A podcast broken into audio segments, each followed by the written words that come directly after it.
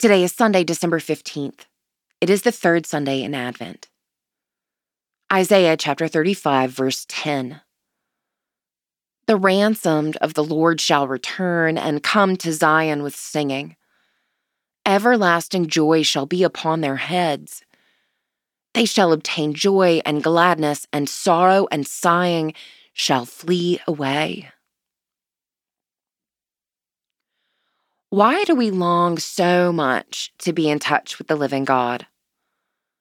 I hope it isn't because we're scared or expect some tangible reward for good behavior. Look to the prophets. As much as they rail, as angry and anxious as they feel, they are actively trying to turn people's hearts and minds toward something whole and holy. Freedom, redemption, a fruition of God's best plans for us and all of creation. So, by all means, come and see.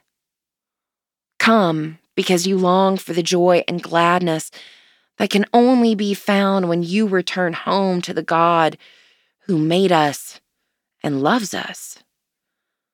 Come because you want to taste, see, and feel to sing along with relief of ransomed slaves, finally breathing free and coming at last into the fullness of their created glory. Pray for the Diocese of Sokoto in Nigeria and El Salvador in San Salvador.